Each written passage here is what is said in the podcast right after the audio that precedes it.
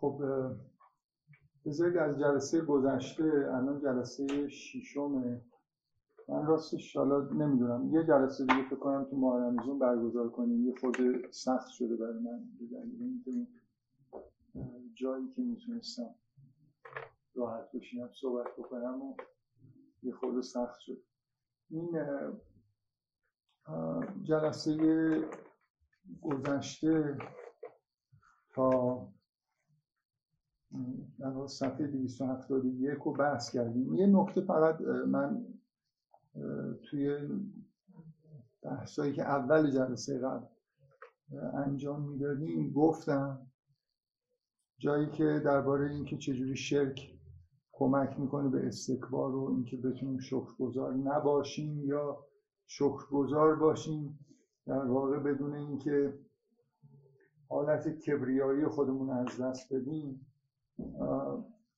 گفتم که توی دوران جدید مثلا با استفاده از علم جور دیگه هم مثلا یه شرک مدل جدید هم اختراع شده که گفتم اگه وقت شد توضیح میدم. توضیح ندادم. پیامم توی این کتبن نوشتن که توضیح بدید. حالا می‌خوام اول این جلسه اون نکته رو روشن بکنم بعد بریم سراغ ادامه بحثی که روی آیات سوره داشتیم در واقع صفحه 272 273 رو بگم. اگه وقت شد 274 هم حداقل اگه کامل نگفتم اشاره به موضوع. روی حساب این که دیگه قرار هفت جلسه نباشه و بعد از ما رمزون ادامه پیدا بکنم خب طبعا خیلی چیزهایی که فکر می‌کردم که ضرورتی نداره گفته بشم. حالا اگه لازم بشه اگه احساس کنم که خوب گفته بشیم. ببینید باعث چیزی که شما وارد این دوران علمی که شدیم علم از یه جهت خیلی خیلی می‌تونست و شاید بگیم اگه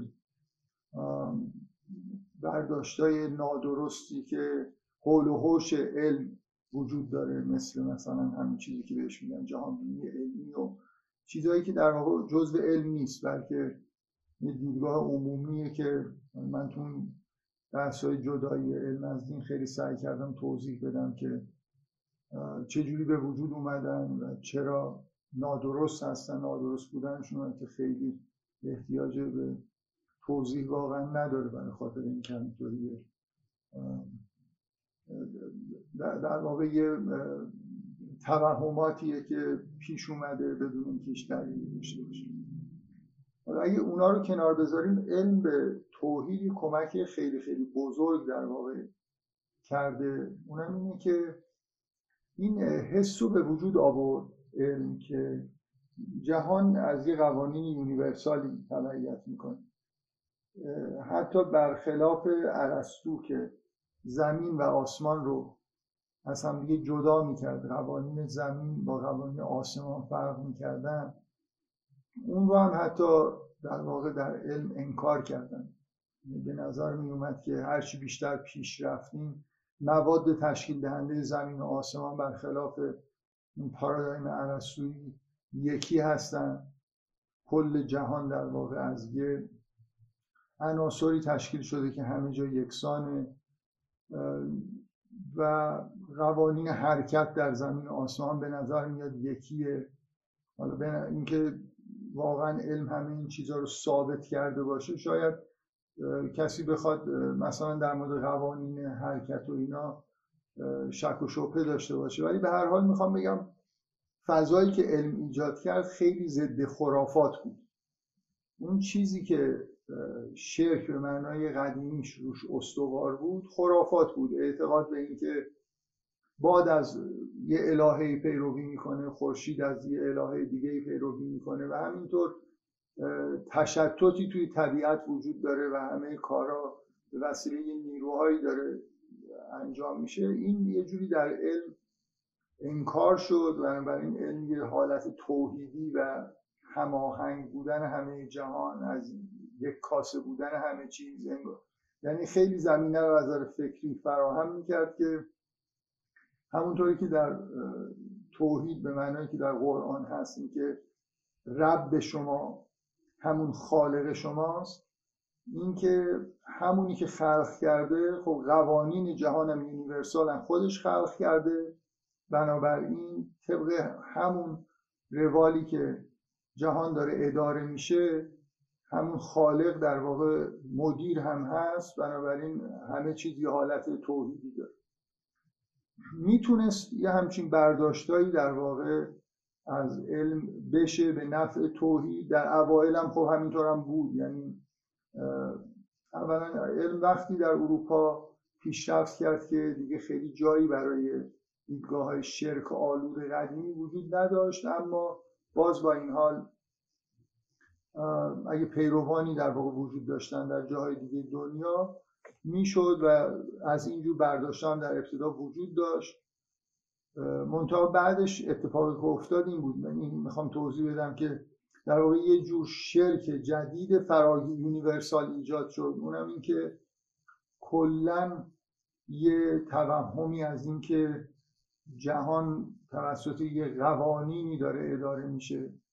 اون قوانین خودشون اصلا نه خالقی نیاز دارن نه لازم توضیح بدیم که چی هستن چجوری عمل می‌کنن.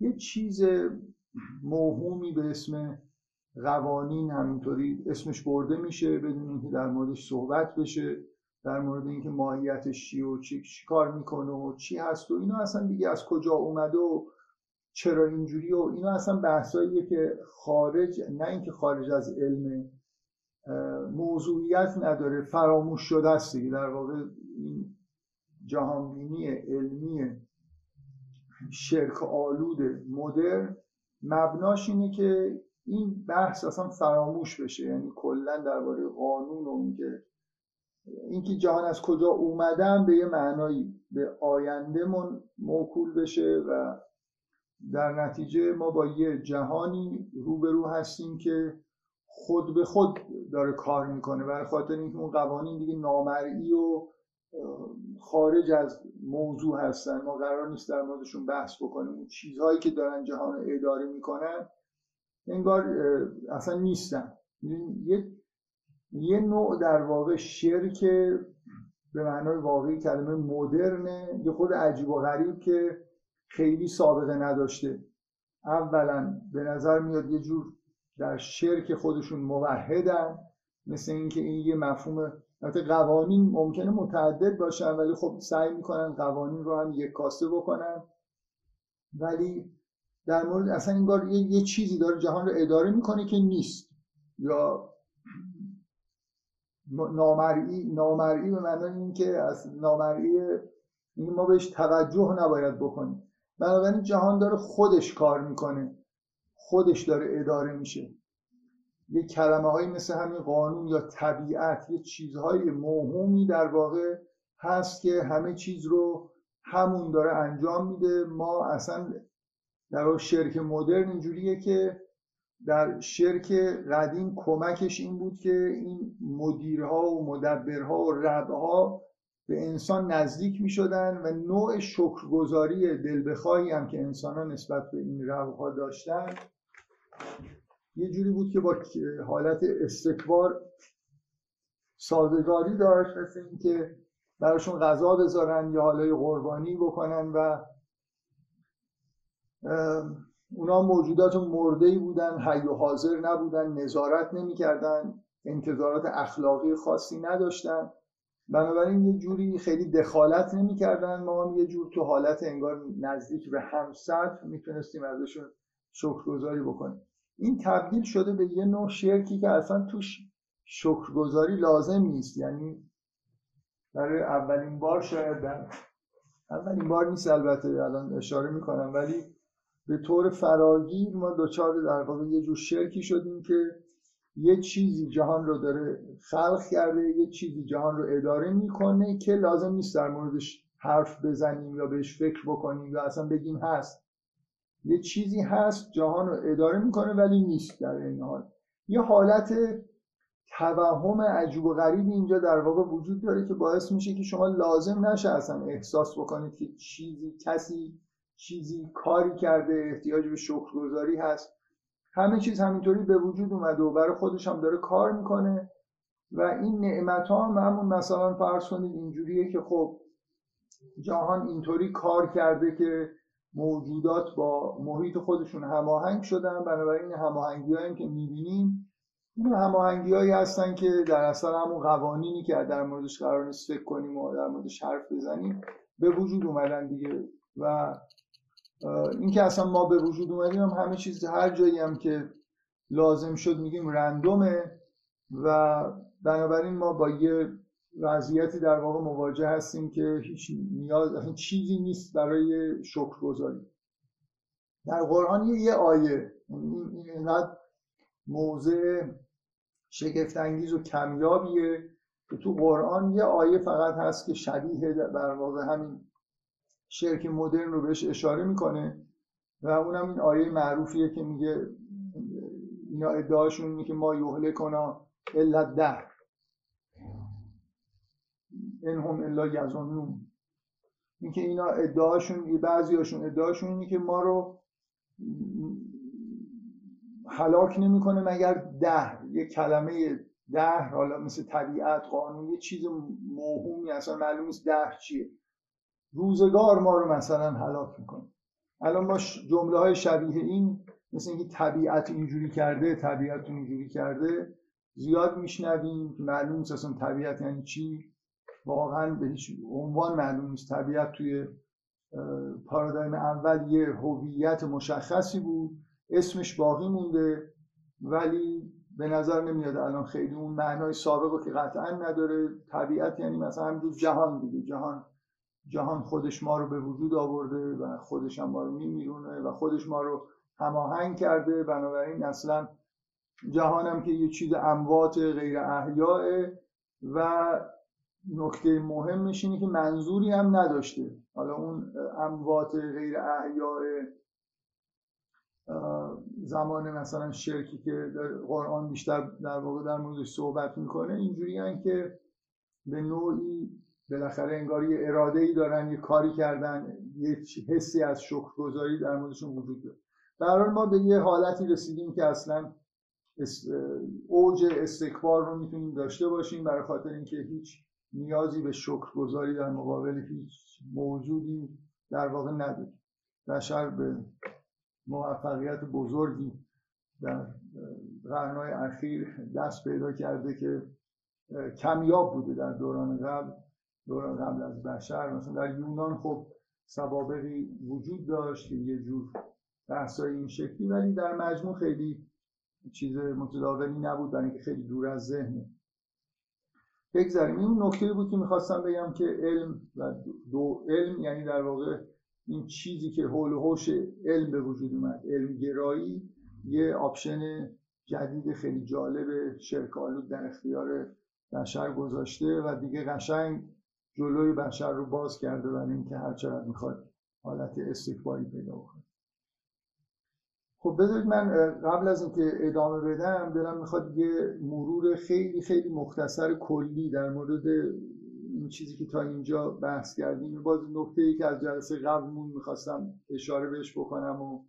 گذاشتم برای یعنی رد شدم و دیگه بهش برنگشتم ببینید شما به کل سوره در واقع نگاه بکنید الان من اون بحث این که بحث با مشرکین شروع میشه کم کم به سمت انگار تشکیل امت داریم میریم با اهل کتاب به عنوان ادیان موازی که در واقع وجود دارن یه بحث کوتاهی انگار در انتهای سوره وجود داره. اینا رو بذارید کنار این حالت ترانزیشن که با مهاجرت در واقع سازگاره از حالت مقابله با شرک به مواجهه با اهل کتاب اینا رو بذاریم تو ذهنمون کنار. اون چیزی که از اول سوره. این که در واقع سوره داره میگه که قطعی شده که انگار اینا می‌خوان عذاب بشن این حرفا. یک آیه اول سوره هست که میگه که انسان رو از نطفه خلق کردیم و حالا خسیم مبینه. می‌خوام بگم به اینو من چند جلسه است که قرار روش تاکید بکنم. فکر می‌کنم هیچ وقتم آخرش تاکید نکردم. شما یه چیزی که در واقع توی سوره دارید می‌بینید از همون اول بناش گذاشته میشه اینی که انسان از نطفه خلق شده به خسیم مبینه. قرار ما توی این سوره این خسیم مبین رو حرفایی که می‌زنه کارهایی که می‌کنه رو ببینیم. یعنی مثل اینکه اون آیه در ابتدای سوره اینکه سماوات و عرض رو بالحق خلق کردیم اونا خسیم مبین نیستن همه مطیعن همه همون کاری رو که دقیقا براش خلق شدن انجام میدن. اینجا یه موجودی وجود داره توی کره زمین که اینو حالا خداوند اینجا خلق کرده. از ناچیزترین حالت ممکن خلقتش رو شروع کرده و حالا به یه جایی رسیده که خسیم مبینه. حرف برای گفتن داره. مجادله می‌کنه. یه جوری در واقع با مخالفت می‌کنه با انگار نظام طبیعت. با همون دقیقا با اون حقی که توی آیه قبلش میگه که سماوات و عرض و بالحق خلق کردیم این تابع حق نیست. انگار همه تابع حقن. اون حق هم به معنای الله هم به معنای حقی که خودمون می‌فهمیم که دوتا هم الله و الحق. اینکه اونا تابع خداوند هستن به همون کاری مشغول هستن که باید باشن و اینجا یکی استثناست. می‌خوام بگم به این یه بار سوره رو میشه اینجوری نگاه کنید بهش که این خسیم مبین چی گفت در طول این سوره و چه جوابایی شنید. یعنی شروع که میشه مثلا هم حالتهای خسمانه افعال و گفتارهایی که حالت خسیم مبین داره اینا رو میشه بهش دقت کرد و اینکه چجوری باهاش در واقع مجادله صورت می‌گیره. به حساب همون این خسیم مبین رو بذارید قرینه اون آیه‌ای که انتهای سوره است که با اینا به مجادله احسن بکنه و اون آیه‌ای که میگه که با اینا در واقع به بهترین وجه بحث بکن. این مباحثه ای که در طول سوره ادامه داره اینه که شما این حالتهای این خسم مبین رو ببینید این گفتاراش رو بشنوید حرفایی که در مخالفت می‌زنه کارهایی که می‌کنه و بعدم اینکه اون مجادله که باید صورت می‌گیره. کاملا یه بخشی از در واقع یه, یه نگاه کل سراسری به سوره اینه که این حالت ها رو در واقع ببینید. من یه نفر دست بلند کرد اگه اجازه بدید من مکسی کردم اگه سوالتون باقی مونده بود بپرسید مثلا اولین چیزی که می‌بینید حالا این حالت استکباریش و اینا و انکار آخرت اولین عبارتی که اینا انگار خسمانه میگن اینی که ازشون پرسیده میشه که چه چیزی نازل شده میگن اساطیر الاولین که من در مورد, در مورد تک تک اینا داریم بحث می‌کنیم دیگه. اساطیر الاولین اشاره به این که اولا نکتهش اینه که براشون مهمتر اینه که این حرف از کجا اومده به جای اینکه محتوایی در موردش صحبت بکنم بعدم این احساس همون در واقع چیزی که ما الان اسم گذاشتیم براش اسطوره پیشرفت اینکه بشر همیشه تقریبا این حس رو داره که در اوج ترقی و تمدن و قدرت و اینا قرار داره. بنابراین گذشته ها حرف های کم که از گذشته اومده حرف های سطح پایینی هست و خیلی قابل اعتنا نیست. یا مثلا این بحثی که جلسه قبل فکر کنم بیشتر در موردش صحبت کردیم دو جلسه است که این آیه مطرحه که و قال الذین اشرکو لو شاء الله ما عبدنا من دونه من شیء نحن ولا آباؤنا. این که از ادعاهاشونه که دارن مجادله می‌کنن. همینطور انکار آخرت دوباره یه جایی گفته میشه که جهد ایمانهم. به بزرگترین قسم هاشون رو خوردن که آخرتی وجود نداره. الی آخر می‌خوام بگم یه چیزی تو این سوره به صورت مجادله با این خصم مبین وجود داره که در, در واقع یه تم این سوره است اگر الان سوالی هنوز باقیه بفهم بذارید ادامه خب این تا این آیه فکر می‌کنم جلسه گذشته تا اول صفحه 72 272 پیش اومدیم که میگه که و ما ارسلنا من قبل که الا رجالا نوحی الیهم دفعه قبل گفتم که این یه جوری ادامه همون بحثیه که اون حرفی که اینا در واقع انگار اختیاری از خودشون ندارن انتظار دارن که خداوند یه جوری اینا رو به زور هدایت بکنه به غیر از اینکه کسی بیاد بلاغ مبینی داشته باشه مجادله احسنی بکنه وحی بهش بشه حرفی برای گفتن داشته باشه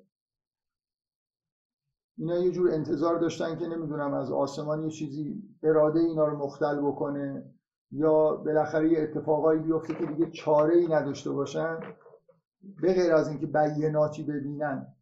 بینات بالاخره راه برای پذیرش و تکسیبشون همچنان بازه. یعنی خداوند کسی رو اجبار نکرده و نمی‌کنه. همیشه به نوعی راه برای انکار بازه و اینا الان در مقابل پیامبرم که ایستادن حرفشون اینه که خداوند اراده نکرده. اگه اراده بکنه ما حالا چه به صورت اینکه پیام تو یه حالتی داشته باشه که ما دیگه نتونیم انگار تکسیب بکنیم یا اینکه اتفاقی بیفته در درون خودمون مثلا اجبارا ایمان بیاریم که خیلی تو این سوره این روش تاکید میشه که خداوند به زور کسی رو هدایت نمی‌کنه. خداوند راه نشون میده. بارها این یکی از تمایی که تو سوره و الله قصد و سبیل مثلا اصلا اولش گفته میشه. یا همینجا مثلا آیه های شبیه این که گفته میشه که لا یهدی من یوزل کسی که گمراه شده رو خداوند هدایت نمی‌کنه. زور و اجباری نیست. اصلا اساس اینه که اختیار دارن باید از این اختیار خودشون استفاده بکنن. این هم ادامه همون بحث بلاغ مبینه که در تاریخ از کسانی که به عنوان پیامبر شناخته شدن و کسایی که اونا رو می‌شناسن مثل اهل کتاب بپرسید. از قبلش هم همیشه اینجوری بوده. غیر از اینکه رجال نوحی الیهم کسانی که بهشون وحی بشه یا پیامی داشته باشن اتفاق دیگه ای برای هدایت مردم نمیافتاد.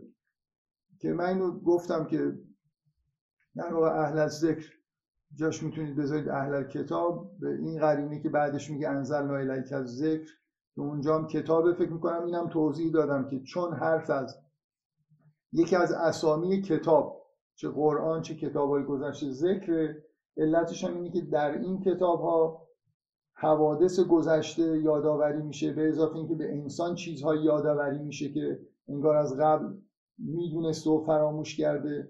اینجا که حرف از اینه که درباره تاریخ ازشون سوال کن که چه اتفاقی افتاده مناسبت داشت که به جای اهل کتاب یا کتابی که به پیامبر نازل شده حرف از ذکر بزنه. کتاب بیشتر انگار آدمو به یاد شریعت و اینکه یه چیزهایی در واقع حکم شده میندازه تا این چیزی که اینجا مطرحه. فکر می‌کنم بنابراین چیز مجهولی در این اهل چون خیلی بحثای عجیب و غریبی درباره اهل از ذکر شده من فکر می‌کنم خیلی ساده است. مخصوصا اینکه اینجا توی آیه 44 اولش هم با این شروع میشه بالبینات و زبر با بینات و عنوان کتب زبور زبور هم میاد که اشاره در واقع به همون کتاب خب بیاید ادامه بدیم. میگه که آیه چهل و پنجم میگه افهم الذین مکر و سیعات ان یخسف الله بهم الارض او یعتیهم یعتیهم العذاب من حیث لا آیا اینایی که کارای بد می‌کنن ایمن هستن از اینکه خداوند یه دفعه زمین رو مثلا زمین اینها رو در خودش بکشه؟ یا عذابی نازل بشه از ناحیه‌ای که نمی‌دونن. مثل این اقوامی که عذاب می‌شدن زلزله بشه از آسمان چیزی بر سرشون بباره. یا همینطور که دارن رفت آمد می‌کنن در تقلب هم یه بلایی سرشون بیاد. یا علا تخوفن خداوند اینا رو بگیره. یعنی هی اتفاقایی بیفته مثل اون اتفاقی که در مصر برای فرعون میافتاد که هی اتفاقایی بود که ضرر می‌کردن میترسیدن ولی از بین نمی‌رفتن. قرار بود که اونقدر بترسن تا قبول بکنن که بنی اسرائیل رو آزاد کنن. فین ربکم ربکم در رعوف الرحیم که حالا من از روز اول اشاره کردم که این آیه یه فضایی داره که انگار اون امری که اومده و عذابی که قرار نازل بشه انگار از این نوع سوم برای خاطر این صفت لرعوف الرحیم که این آخرش در واقع گفته میشه. در زمان پیامبری که پیامبر رحم رحمتا للعالمینه این انگار تناسب بهتری با نبوت پیامبر ما داره که همون تخوف در واقع باشه. که در آینده اتفاقی که میفته همون جنگ هاست که اینا در واقع در چیز قرار می‌گیرن. در همون حالت مشابه تخوفی که مثل مثلا برای فرعون قرار می‌گیرن و نهایتا هم حالا واقعا یا از روی اجبار اکثریت از روی اجبار میپذیرن. سرانشون که میپذیرن نهایتا مردم هم خب طبق همون تقلیدی که از سران خودشون می‌کنن مثلا اسلام میارن و ماجرا ختم میشه شرک در واقع از بین میره. حالا از اینجا تا چندین آیه جز قسمت های سخت این سوره است از نظر نه مسئله هماهنگی اصلا. شما اگه به ترجمه ها نگاه بکنید اختلاف وجود داره سر اینکه چجوری این آیه ها رو حتی ترجمه بکنیم. چه برسه به اینکه حالا بخوایم مثلا در موردش بحث بکنیم. من سعی می‌کنم که توضیح قانع کننده درباره اینکه بعضی از این آیات روش اختلاف هست در ترجمه بدم که کدومش به نظر بهتر می‌رسه.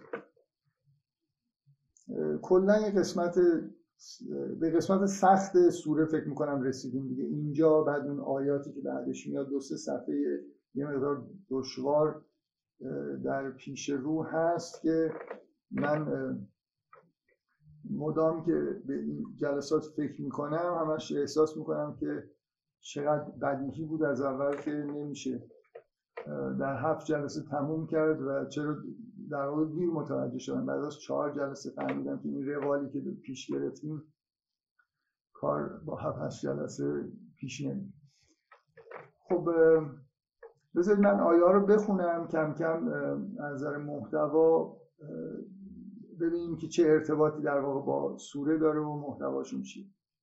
میگه آیه اول اینی که اولا یرو الی ما خلق الله من شیء یتفیع ظلاله عن الیمین و و شمائل سجد لله و هم داخل.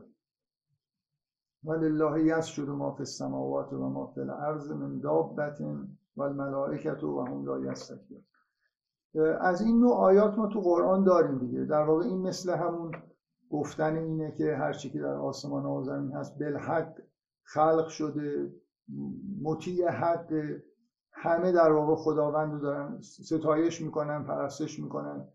همون کاری رو می‌کنن که خداوند در واقع انگار برنامه ریزی کرده فقط اینجا انسانه که خسیم مبینه یا اون توی زمینه که یه اتفاقای بدی میفته و آدما موجوداتی هستن که از راهی که باید برن در واقع انگار اینجوری منحرف شدن در اینجوری به نظر میاد. بنابراین محتوای آیات این دو تا آیه سه تا آیه آخرش هم میگه یخافون ربهم من فوقهم و یفعلون ما یؤمرون.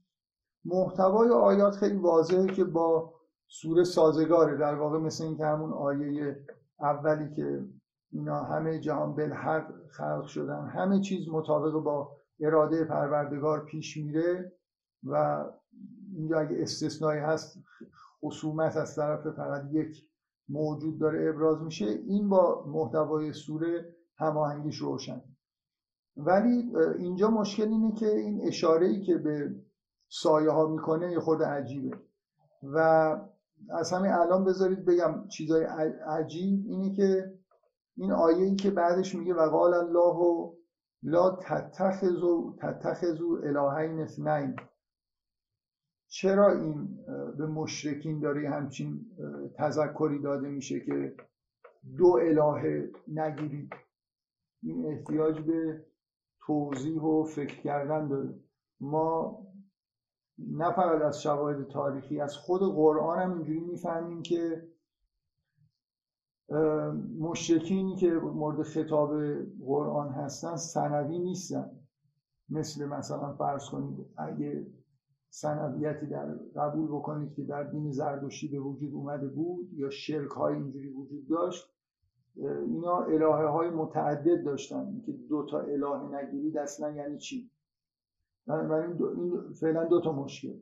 یکی اینکه این اشاره ای که به زلال می‌کنه یکی اینکه چرا حرف از دو تا الهه می‌زنه. انما هو اله واحد و ایای فرحبون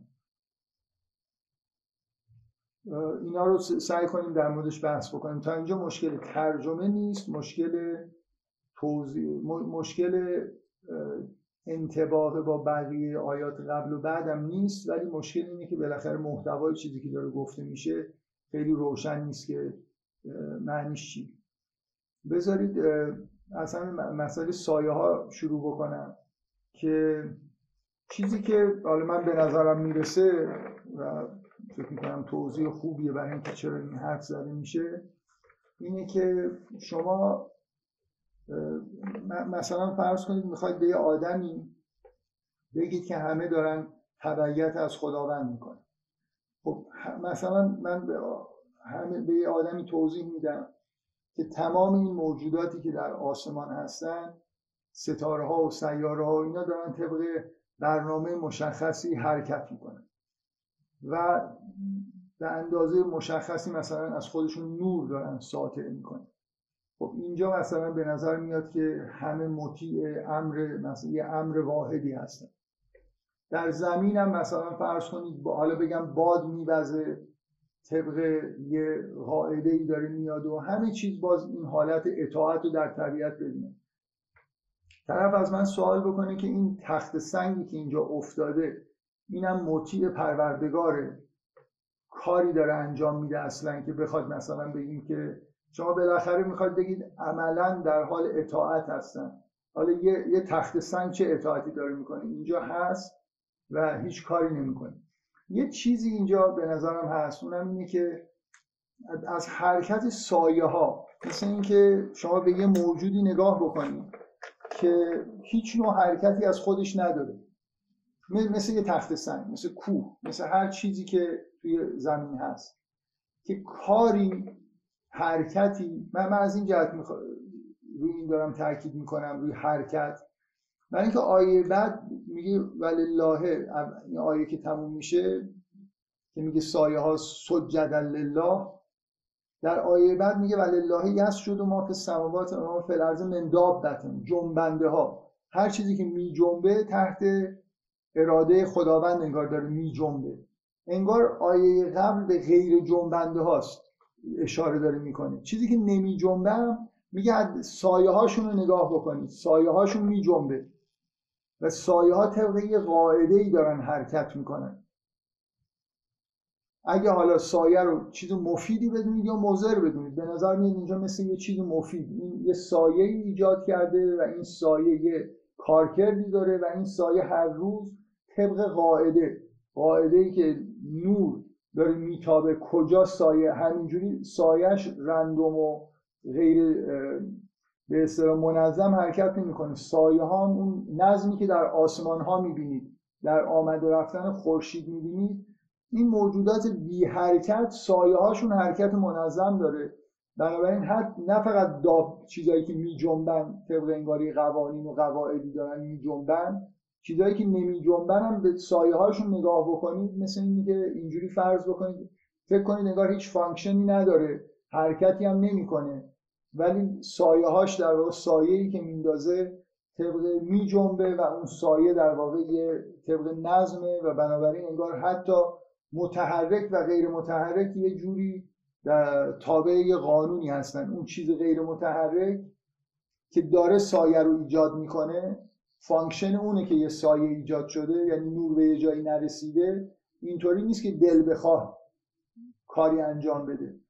عمل جلوگیری از نور و ایجاد سایش طبق انگار فرمان خداست. بنابراین اونجا نظم رو در واقع در حرکت سایه ها می‌بینید أولم يروا إلى ما خلق الله من شيء يتفيأ ظلاله عن اليمين والشمائل حتی اگه دابه نباشه زلالش از یمین و از چپ و از راست و چپ سجد لله و هم داخرون حرکت می‌کنه طبق نظم مشخصی که سجده در مقابل خداوند حساب میشه. طبق قاعده و قانون و نظم مشخص از پیش تعیین شده هر کاری که داره انجام میشه مثل همون چیزی که ما بهش میگیم قوانین طبیعت پیروی از قوانین طبیعت سجده کردن در مقابل خدا و بودن بر مدار حق یخافون رب ولله یسجد ما فی السماوات و ما فی الارض من دابت و الملائکت و هم لا یستکبرون. همه جنبش ها هم در اساس تدبیر خداوند و همه چیز مطابق همون نظم از پیش تعیین شده که قرار انجام بشه و ملائکه هم که موجودات زی شعورن کاملا اطاعت می‌کنن و هم لا یستکبرون. فقط انسانی که حرف از استکبارشه حرف از عدم اطاعتشه حرف از خصم بودنشه در حالی که همه جهان طور دیگه دارن رفتار می‌کنن. یخافون ربهم من فوقهم و یفعلون ما یؤمرون از پروردگار خودشون خوف دارن و یفعلون ما یؤمرون و اون کاری که ازشون بهشون امر شده رو انجام میدن. در مورد انسان و ابلیس و اینا هم که باز چیز دیگه. یعنی من این دیگه اینجا موضوع بحث نیست ولی اینکه آیا واقعا در زا... تمام این خصم بودن ها واقعیت اینه که همه این سخنهای باطلینا همه به نوعی در واقع خروج از امر الهی نیست. مثل حالا حداقل یه توضیح سادهش اینه که مجوزی برای این خصومت در واقع توسط خداوند داده شده ولی در واقع همونطوری که ابلیس فکر می‌کنه که خلاف امر الهی داره رفتار می‌کنه اما وجودش وجود ضروری و function ی که داره یه function الهیه در مورد انسان هم همین کسایی کار بد می‌کنن در واقع تبعیت از ابلیس می‌کنن هم همین واقعیت وجود داره. در حال مهم اینه که ما افعالی که انجام میدیم و از سر اطاعت انجام میدیم یا از سر خصومت انجام میدیم. در حال این چیز این چیز مهمیه که انگار دست خودمون هست که می‌تونیم دو تا اپروچ داشته باشیم نسبت به کارهایی که انجام میدیم نسبت به اطاعت خداوند. خب حالا این توضیحی که در مورد سایه ها دادم یه مقدار به این دلیل این توضیح رو دادم که اون چیزی که توی این آیات داره گفته میشه معنی سجده آیه دومی که از دابه داره صحبت می‌کنه از جنبنده ها داره صحبت می‌کنه یه جوری رو به نظرم روشنه که اونجا حرف از جنبش سایه یه موجودیه که شاید خودش حرکت نکنه. میگه من شیء هر چیزی سایش اینطوریه. و اون چیزی که ثابت هم هست بالاخره سایه داره و سایش از قانون داره تبعیت می‌کنه. مثل این یه جور یه چیز دیگه مثل یه استدلالی بر اینکه هیچ موجودی خلاف قانون نمی‌کنه. ولی اینکه یه جا ایستاده باشه و ظاهرا هیچ کاری نمی‌کنه ولی لاقل سایه داره میندازه سایش مطابق با قانون. اما یه, یه چیز به نظرم عمیقتری اینجا در واقع وجود داره. وقتی حرف از سایه زده میشه اونم اینه که سایه اصطلاحا یه یه موجودیت عدمی داره دیگه. یعنی شما یه جایی که سایه هست سایه خودش چیزی نیست به غیر از اینکه نور به یه جایی نرسیده. یه چیزی مانع از وجود نور شده. ظلمت نبودن نور. سایه هم همینجور. جاییه که نور یا اینکه بهش نرسیده کمتر نور بهش رسیده. بنابراین یه جور موجودیت عدمی به این معنا که از کمبود یه چیزی در واقع انگار به وجود اومده. این یه مناسبتی داره. من فکر می‌کنم اینجا اشاره به سایه در واقع زمینه اینو داره فراهم می‌کنه که ما وجود و در جهان یه دوگانگی وجود و عدم و مطابق با این وجود عدم یه دوگانه خیر و شر داریم. و این اون چیزیه که در واقع خیلی مردم رو دچار ابهام و تصورات شرک آلود کرده و می‌کنه. نور در مقابل ظلمت نماد مثلا خداوند در مقابل اهریمن. مثل اینکه انسان ها نسبت به ظلمت این احساس رو داشتن که انگار اون یه دنیای ظلمانی بدی هست شر از ظلمت میاد و انسان ها مثلا این تصورات دوگانه ای که داشتن نسبت به خدا و اهریمن اهریمن با ظلمت با عدم با شر سازگاره در حالی که خداوند با نور و مثلا هستی سازگاره و یه تصورات همین که خیر و شر نور و ظلمت اینا انسان ها رو به سمت دوگان پرستی در واقع سوق می‌داد. مثل این در واقع مثل این که راه حل مسئله شر براشون این می‌شد که شر از خداوند نیست شرور رو ظلمت ها رو از خدا جدا بکنن. نور از خداوند ظلمت مثلا از اهریمن خیر از خداوند از از یزدان. مثلا فرض کنید این شر از اهریمنه و این راه حل این که چرا اتفاقای بدی میفته بدی ها رو به خدا نسبت ندیم خوبی ها رو به خدا نسبت بدیم که می‌خوایم پرستشش بکنیم. شر رو جدا بکنیم به یه موجود اهریمنی نسبت بدیم و این حالت سنویت در واقع از اینجا میومد اشاره به سایه و اینکه سایه هم از خود خداوند داره از سجده می‌کنه. شر و ظلمت و همه چیز در واقع تابع خداونده یه قانون هست اگه ظلمتی می‌بینید ظلمت هم تابع قوانینه. اون جایی که سایه است اون جایی که نور بهش نمی‌رسه خودمختاری نداره. این تبعیت سایه ها ظلمت ها از قانون کلی جهان و از خداوند این چیزیه که زمینه رو برای این ندا در واقع فراهم می‌کنه که وقال الله لا تتخذوا الهین اثنین. خداوند در واقع امر می‌کنه که دو اله نگیرید. مثل اینکه خیر و شر رو اصلا جدا نکنید نمی‌دونم نور و ظلمت رو اصلا دیگه جدا نکنید شیء و با سایش انگار دارید اصلا دیگه جدا می‌کنید در حالی که اینا همه همه چیز در واقع در حالت سجده در مقابل خداوند و این حرفا. من یه پرانتز بذارید باز بکنم که فکر می‌کنم خیلی پرانتز از جهاتی مهمه. اونم اینه که یه عده در مورد این آیه بحثشون اینه که مشرکین همون نقطه که من گفتم یه معما در واقع اینه که اصلا اولا این سنویت اینجا یعنی چی؟ باز الان من میگم که جورای دیگه هم مثلا در موردش صحبت کردن در حالی که سنویت غالب در دنیای شرک سنویت خیر و شر و نور و ظلمت و این هاست و این با آیات قبل که اشاره به سایه و تبعیت سایه ها می‌کنه کاملا سازگاره. اون چیزی که اون پرانتزی که من می‌خوام باز بکنم اینه که ابهامی که برای خیلی ها وجود داره اینه که مشرکین حجاز اصلا سنوی نبودن الهه های متعدد مثل یونانی ها مثل خیلی, خیلی از اقوام اعتقاد داشتن. بنابراین این چه نهیه که بهشون گفته بشه که از دو اله پیروی نکنید این اتفاقا پرانتز من اینه. اتفاقا نشون میده که خیلی فکر نکنید که اگه خداوند درباره شرک خطاب به مثلا پیامبر داره یه مجادله احسن خیلی تابع اینه که حالا این افراد مشرکی که اینجا هستن چی میگن؟ همونطوری که بالاخره در قرآن اشاره به یه نوع ایتئیسم که وجود نداشته اون موقع چیز نادری بوده. مثل همون آیه ما یهلکنا الا ده که خیلی شبیه ادعاهای امروزی علمیه. یه همچین چیزی در قرآن منعکس میشه.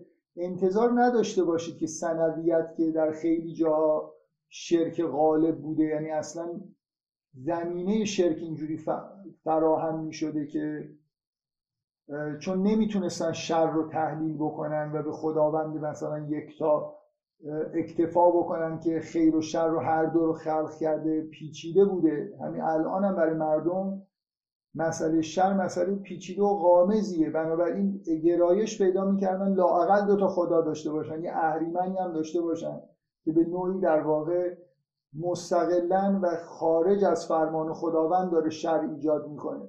قبول کنید که این مسئله شر مسئله پیچیده و یکی از زمینه های منطقی در واقع گرایش به شرک اینه که به این دلیل به دچار سنویت بشید و لاقل بگید که یه یزدان و یه مثلا اهریمن وجود داره در مقابلش.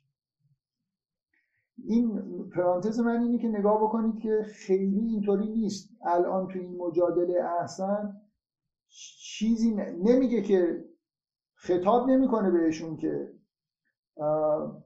شما مثلا فرض بکن بهشون بگو که سنویت رو بذارن کنار. چون اونا سنویت رو اصلا نداشتن.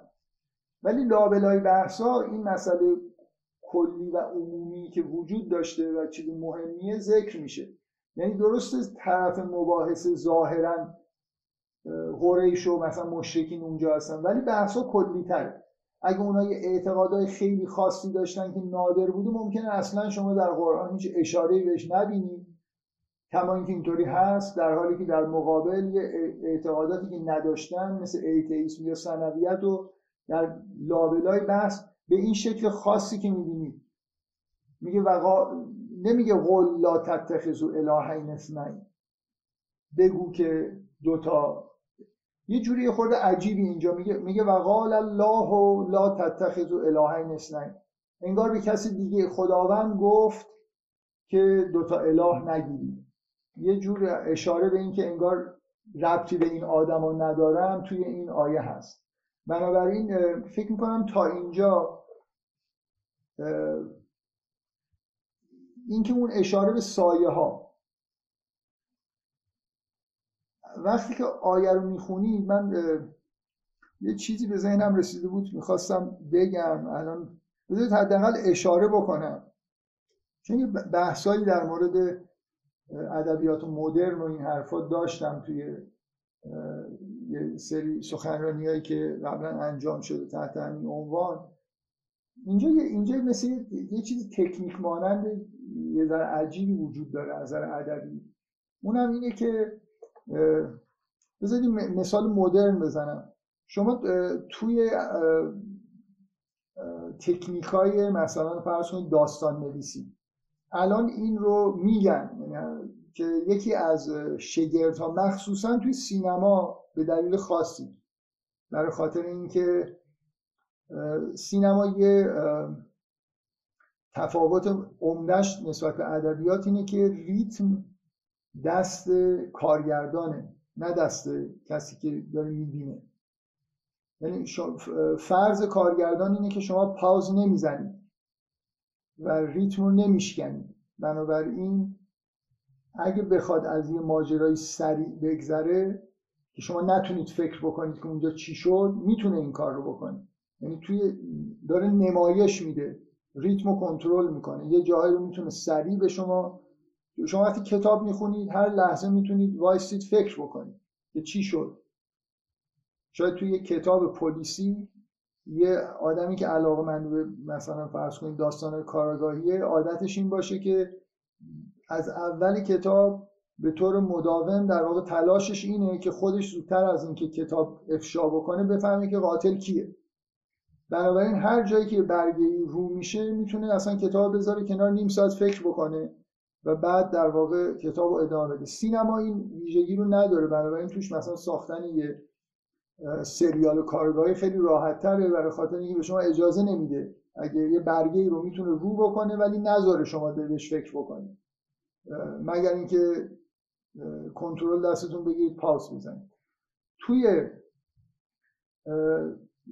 داستان نویسی یه تکنیکی که میگن میشه ازش استفاده کرد اینه که شما یه چیزی رو نمایش بدید به یه نکته توی داستان یه صحنه مثلا توی داستان بیارید که طرف وقتی که داره اینو می‌خونه احساس کنه که خب خیلی خوب می‌فهمه که شما الان این اتفاق چرا افتاد و چه نقش دراماتیکی توی داستان داره.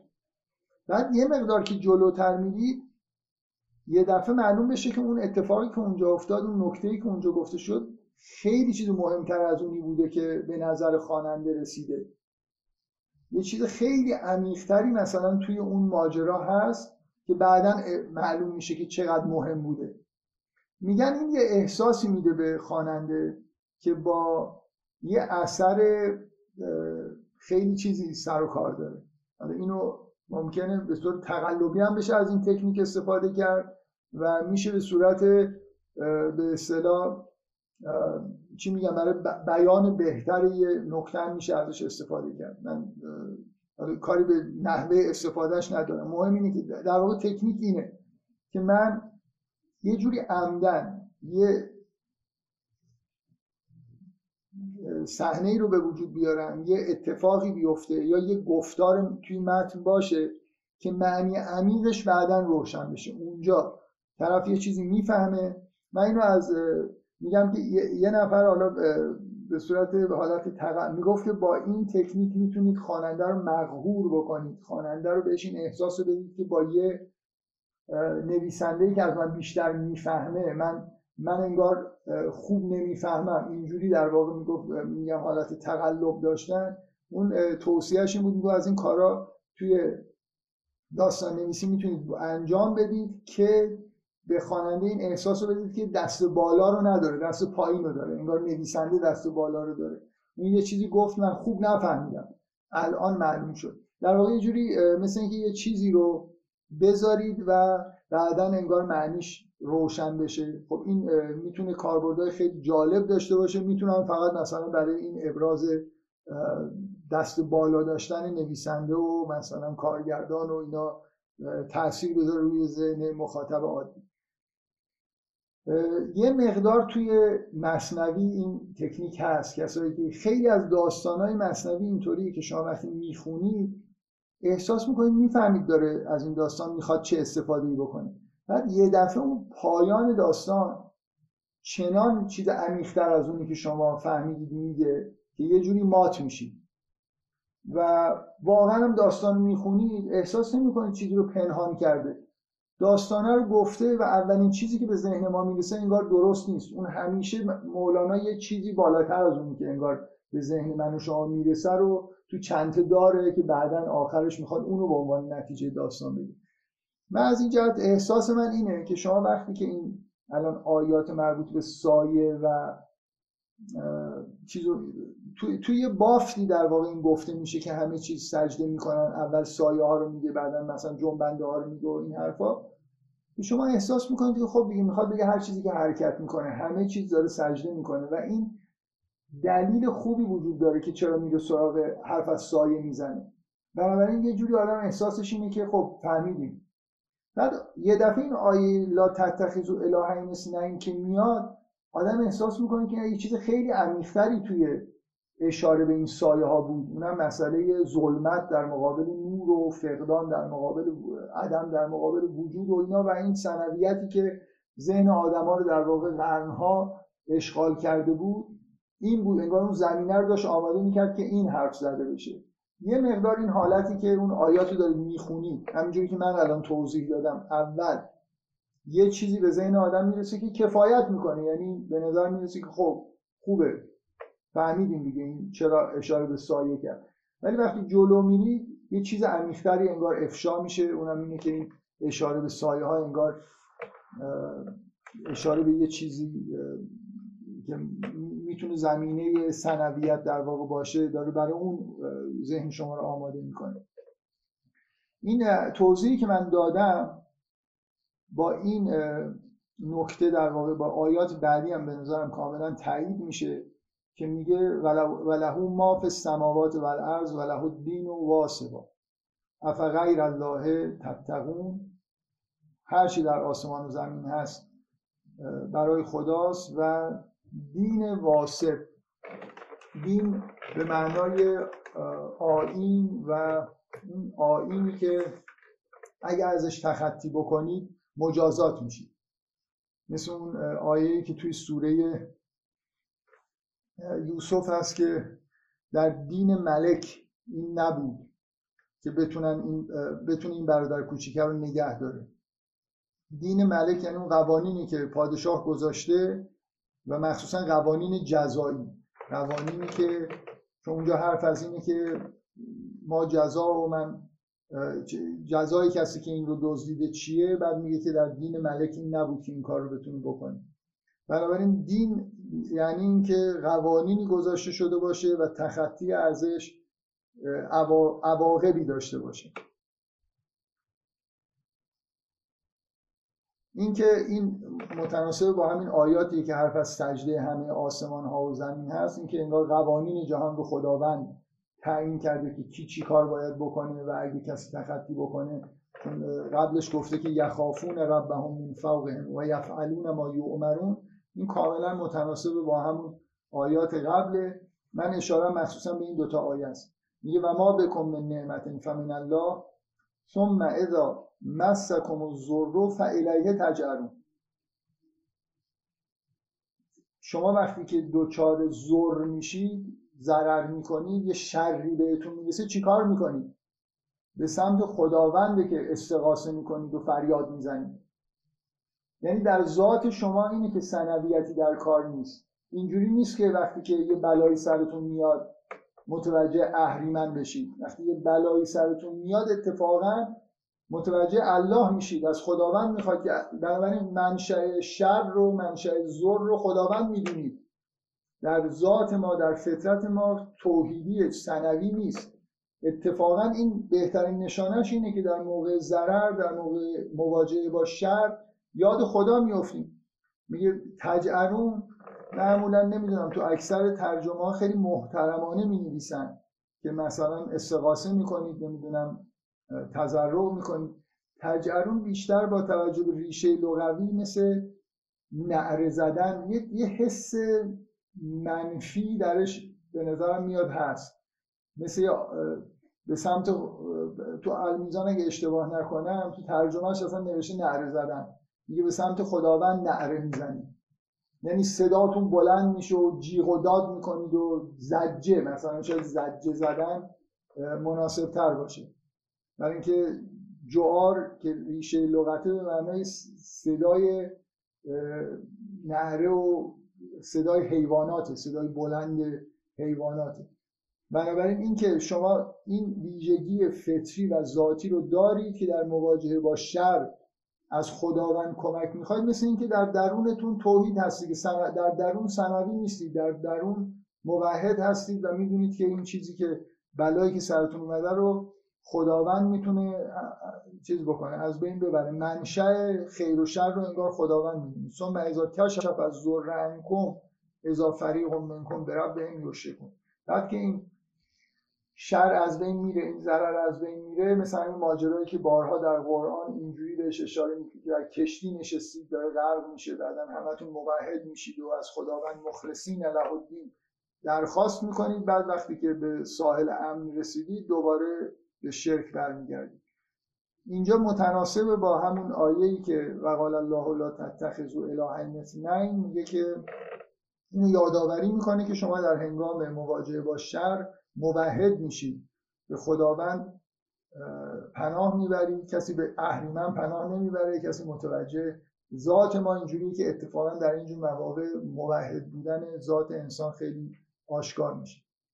بنابراین این قسمت که حالا یه مشکلاتی میگم توی تعبیر و ترجمه و اینا وجود داره براش و هماهنگیش شاید یک پارچه بودنش لاغر از جایی که از سایه ها و اینا داره صحبت می‌کنه خیلی روشن نیست. فکر می‌کنم که اینجوری نگاه کنیم بهش خیلی واضحه که چی داره میگه. یکی اینکه اون مسئله زلال رو در مقابل دابه توجه بکنید یکی هم که همون زلال زمینه اون آیه لا تتخذوا اله اثنین رو دقت بکنید. یکی این که اصلا فکر نکنید که حتما هر چیزی در قرآن در مواجهه با ادعاهای مشرکین هست.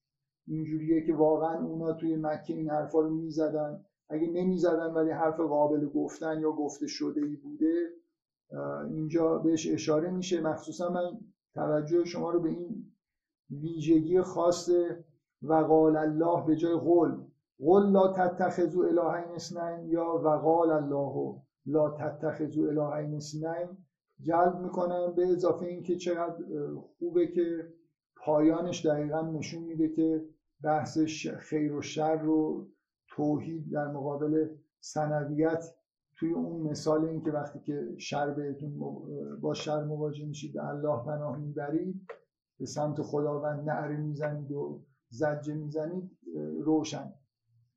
میگه حالا میگه که دوباره وقتی که اینجوری میشه فریق منکم برب بهم یشرکون لیک فرو به ما آتیناهم. برمیگرده به همین که این شرک باعث عدم شکر و کفر میشه. کفر اینجا به معنای پوشاندن صاحب نعمت به معنای شکر گذاری نکردن لیک فرو به ما آتیناهم. این که نسبت به اون چیزی که به شما عطا شده کفر بورزید نکته ای که اولش اون آیه های پنج تا آیه همون ابتدای سوره توضیح دادم که شرک چجوری در واقع زمینه کفر و عدم شکرگزاری و استکبار رو فراهم می‌کنه. اینجا خیلی به سراحت میگه که مشرک بشید یک فرو به ما آتیناهم. انگار مشرک میشید که شکرگزار نباشید بازم. چون شکرگزاری با حال اینا که حالت استکباریه سازگار نیست. فتمتعو فسوف تعلم حالا تمتع داشته باشید به زودی خواهید دانست. برای خاطر اینکه اون دین واسب رو نمی‌فهمید یخافون نیستید متوجه نیستید که اینجا تخطی از قوانین عواقب خیلی سختی می‌تونه داشته باشه براتون. همه جهان مطیع در حال سجده است و انسان هم باید هماهنگ با جهان مطابق با حق زندگی بکنه. مثلا همش تبعیت از حق اون چیزی که درسته. از باطل و توهمات و اینا پیروی نکنه. حق چیه؟ حق اینه حق توحیده. مطابق با توحید زندگی کردن یعنی مستکبر نبودن یعنی شکرگزار بودن. همه اینا در واقع از توحید در میاد. بنابراین شرک عامل اینه که عامل ذهنی اینه که به ما اجازه کفر و کفران نعمت و این چیزها رو در واقع میده. لیک فرو به ما آتیناهم فتمتعوا فسوف تعلمون و یجعلون لما لا یعلمون نصیبا مما رزقناهم تالله لتسالون عما کنتم تفترون. اینکه برای چیزهایی که نمی‌دانند نصیبی از آنچه رزق بهشون دادیم قرار میدن. اینجا از این آیه که این مقدار توی ترجمهش ممکنه اختلاف ببینید که آیا منظور اینه که برای خداوند برای مش... برای بتهاشون غذا می‌برن از اون که ما بهشون رزق کردیم یه بخشی رو به اینها اختصاص میدن. ما می‌دونیم که از این کارا می‌کردن. و یا اینکه اینجوری بعضی ها ترجمه می‌کنن که و یجعلون لما لا یعلمون یعنی بخشی از رزقی که بهشون داده می‌شد رو به موجودات موهومی نسبت می‌دادن. یعنی مثل اینکه الان ما بهشون رزق دادیم نصیبی بخشی نصیبم ما رزقناهم بخشی از رزقی که بهشون داده شده رو به بتها نسبت می‌دادن. نسبت دادن نه. قرار دادن به معنای اینکه اختصاص دادن. اینجا اینکه یجعلونه به معنای اینه که یه قسمتی از رزق خودشون رو اختصاص میدن به بتها یا اینکه یه بخشی از رزق رو نسبت میدن به بتها. مرحوم علام به نظر من به درستی استدلال می‌کنه که خب این اصلا سازگار نیست ترجمه دوم با واقعیت برای خاطر اینکه اینا اصلا رزق از الله نمی‌دونستن. مثلا نصیب و این حرفا نبود که مثلا فرض کنید بگن 90 درصدش رو الله میده 10 درصدش رو بوتا میدن. اصلا ربوبیت و رزق و اینا رو دست و دست الله نمی‌دونستن. خالق خلق کرده مدیریت و ربوبیت دست کسانی دیگه است. بنابراین وقتی که داره در مورد اینها الان صحبت می‌کنیم اطلاعاتی که ما داریم یه مقدار ترجمه دوم رو به نظر میاد زیر سوال می‌بره. اینکه آیا میشه گفت که اینا یه بخشی از رزق رو از غیر خدا می‌دونستن؟ به نظر میاد که اینجوری نیست. بنابراین همون ترجمه که و یجعلون لما لا یعلمون نصیبا مما رزقناهم یعنی اینکه یه بخشی از رزق خودشون کل رزق رو مثلا میخوردن یه چند تا میوه چیزی هم برای بوتها کنار میذاشتن. یا مثلا از گله گوسفندشون یه گوسفند جدا می‌کردن از چیزهایی که داشتن می‌دادن اختصاص می‌دادن به بوتها به نظر میاد که به آیه بیشتر در واقع می‌خوره این ترجمه تا ترجمه دوم. هرچند که هر دو تا ترجمه رو پیش بری خیلی مشکلی پیش نمیاد توی آیات. و توی محتوایی هم که در واقع داره گفته میشه خیلی تفاوت نمی‌کنه ولی من به نظرم میاد که این ترجمه اول ترجمه مناسب تریه فکر می‌کنم آقای فولادوند هم همینجوری ترجمه کرد. بعد چرا چرا مهمه؟ برای خاطر اینکه آیه بعدی که میگه و یجعلون لله البنات سبحانه و لهم ما یشتهون این و یجعلونه با اون و یجعلونه باید سازگار باشه دیگه. یعنی این معنیش حالا توی طبق ترجمه اول معنیش این میشه که دخترها رو هدیه به خداوند می‌کنن. دخترها مال خدا و لهم ما یشتهون. پسرها رو که دوست دارن برای خودشون نگه میدارن.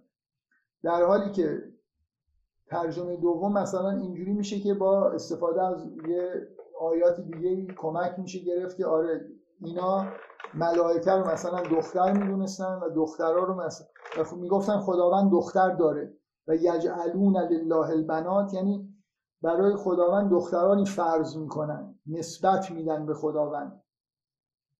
همونطوری که بخشی از رزق رو نسبت می‌دادن به خداوند نه اختصاص دادن. اینجا بحث سر اینه که یجعلونه رو مثلا به فارسی نظر معنا اختصاص دادن بگیریم یا نسبت دادن. این آیه دوم باید مطابق آیه اول به نظرم ترجمه بشه و ترجمه اول باز مناسب تره برای خاطر اینکه بعدش مسئله زنده به گور کردن دخترها میاد. اینکه دختر هدیه که اینا به خداوند میدن. چرا زنده به گور می‌کردن؟ چرا نمیکشتن؟ خود داشتن مراسم قربانی انجام می‌دادن و سنت مثلا مشرکانشون بود که باید زنده زنده مال خداست. اینو می‌ذاریم تو زمین بعد مثلا خدا میاد این فرشته ها میان اینو برمیدارن و می‌برن و دختر در واقع به صاحب خودش می‌رسه. از این مزخرفات بالاخره گفته می‌شد. بنابراین تناسب با آیات زنده به گور کردنم بیشتر این داره که فکر می‌کنم همین استدلالای مرحوم علامه درسته که و یجعلون لله البنات سبحانه. هرچند که اون معنا درسته که اینا دختران مثلا ملائکه رو دختر فرض می‌کردن اوناس فرض می‌کردن و به مثلا دختر خدا می‌دونستن و این حرفا. ولی با آیات قبل و بعد به نظرم سازگارتره که اختصاص دادن ترجمه بکنه. هرچند میگم خیلی حالا تفاوت عمده ای نمی‌کنه ولی با آیات بعدی لاغل بهتر می‌خوره پس و یجعلون لله البنات سبحانه و لهم ما یشتهون. اون چیزی که من گفتم که شرک چجوری کمک می‌کنه به استکبار اینکه رزق میدن دیگه خداوند بهشون رزق هایی که میده اینا یه بخشیش رو میدن و راحت میشن شکرگزاریشون اینه که انگار مثلا بوتا غذا لازم دارن. ببینید شما با یه موجود بی شکرگزاری از این موجود بی نیازی که حتی به شکرگزاری شما نیاز نداره یه حسی داره شکرگزاری در مقابل این موجوداتی که نیاز دارن. اونا نیازهای من رو مقدار برطرف کردن منم حالا نیازاشون رو مقدار برطرف می‌کنم. با هم دیگه همسط میشیم و همه چیز به خوبی و خوشی میگذره. چیزی هم از کبریایی من کم نمیشه. بنابراین این لیک فرو به ما آتیناهم با این معنی سازگارتر به نظر من. این شیوه کفری که در واقع شرک بهشون در واقع اجازه میده که یه نوع کفران نعمت در مقابل خداوند بکنن چون یه همچین عمل ساده ای رو انجام میدن که رزق در اختیار بوت ها می‌ذارن. هم میگه طلاح در مورد بنات هم بعدش میگه که دخترها رو که دوست ندارن در, در واقع سنت چجوریه؟ اینا به یه دلایل قومی قبیله‌ای تعصبات مرد و اینکه جنگجو بودن. از دختر خوششون نمیومد از زن خوششون نمیومد. به معنی واقعی کلمه حس نفرت از زن اصلا وجود داشت در فرهنگشون. اون چیزی که دوست نداشتن رو تقدیم خداوند می‌کردن. می‌گفتن اینا مثلا یعنی این دختری که به دنیا آمد به عنوان اینکه متعلق به خداونده اینجوری در واقع میرسونیمش به خداوند دیگه. این چیزهایی که دوست دارن برای خودشون نگه میدارن چیزهایی که بعدشون میاد و تقدیم الله می‌کنن که خالقه و خودش می‌دونه حالا با این دخترها چیکار بکنه.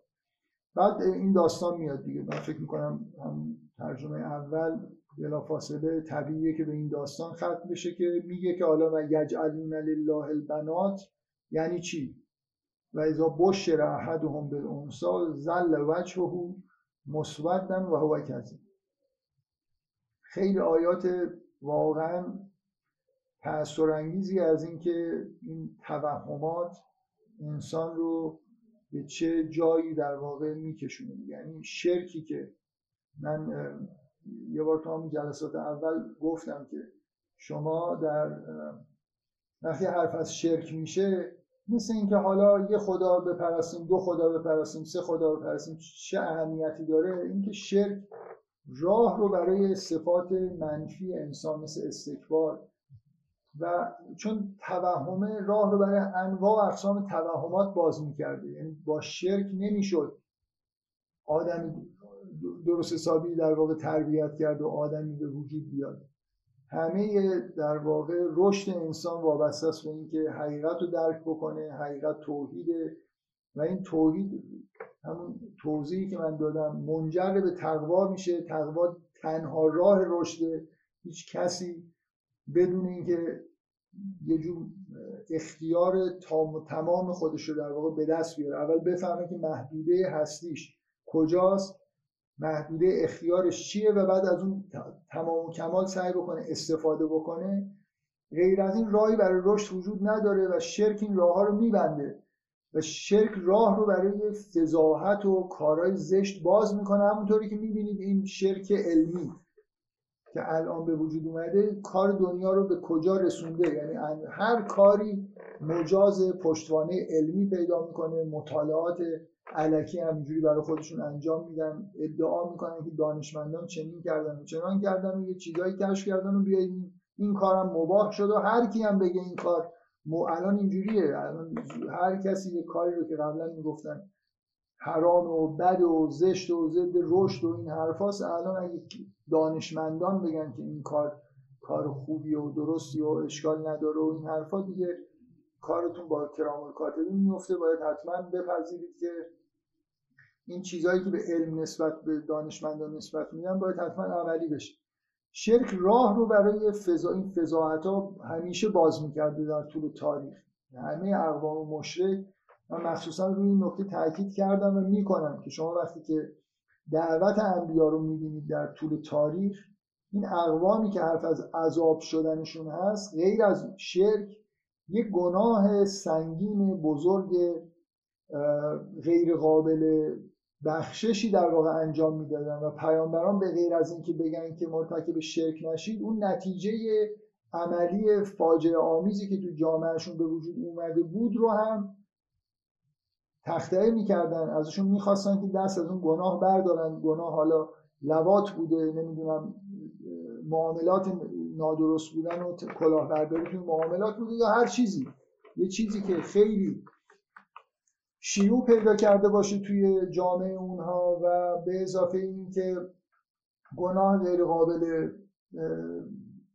بخششی باشه گناه بودنش نادرست بودنش واضح باشه که بشه در واقع مثل اینکه فقط این نیست که خدا رو عبادت نمی کنید حالا یه چیزایی در واقع بتهایی گرفتید این بت پرستی این شرک شما رو به راه های بد کشونده. توی این سوره که دقیقا بحث اینه که امر الهی اومده و قرار عذاب بشن مناسبت داشت.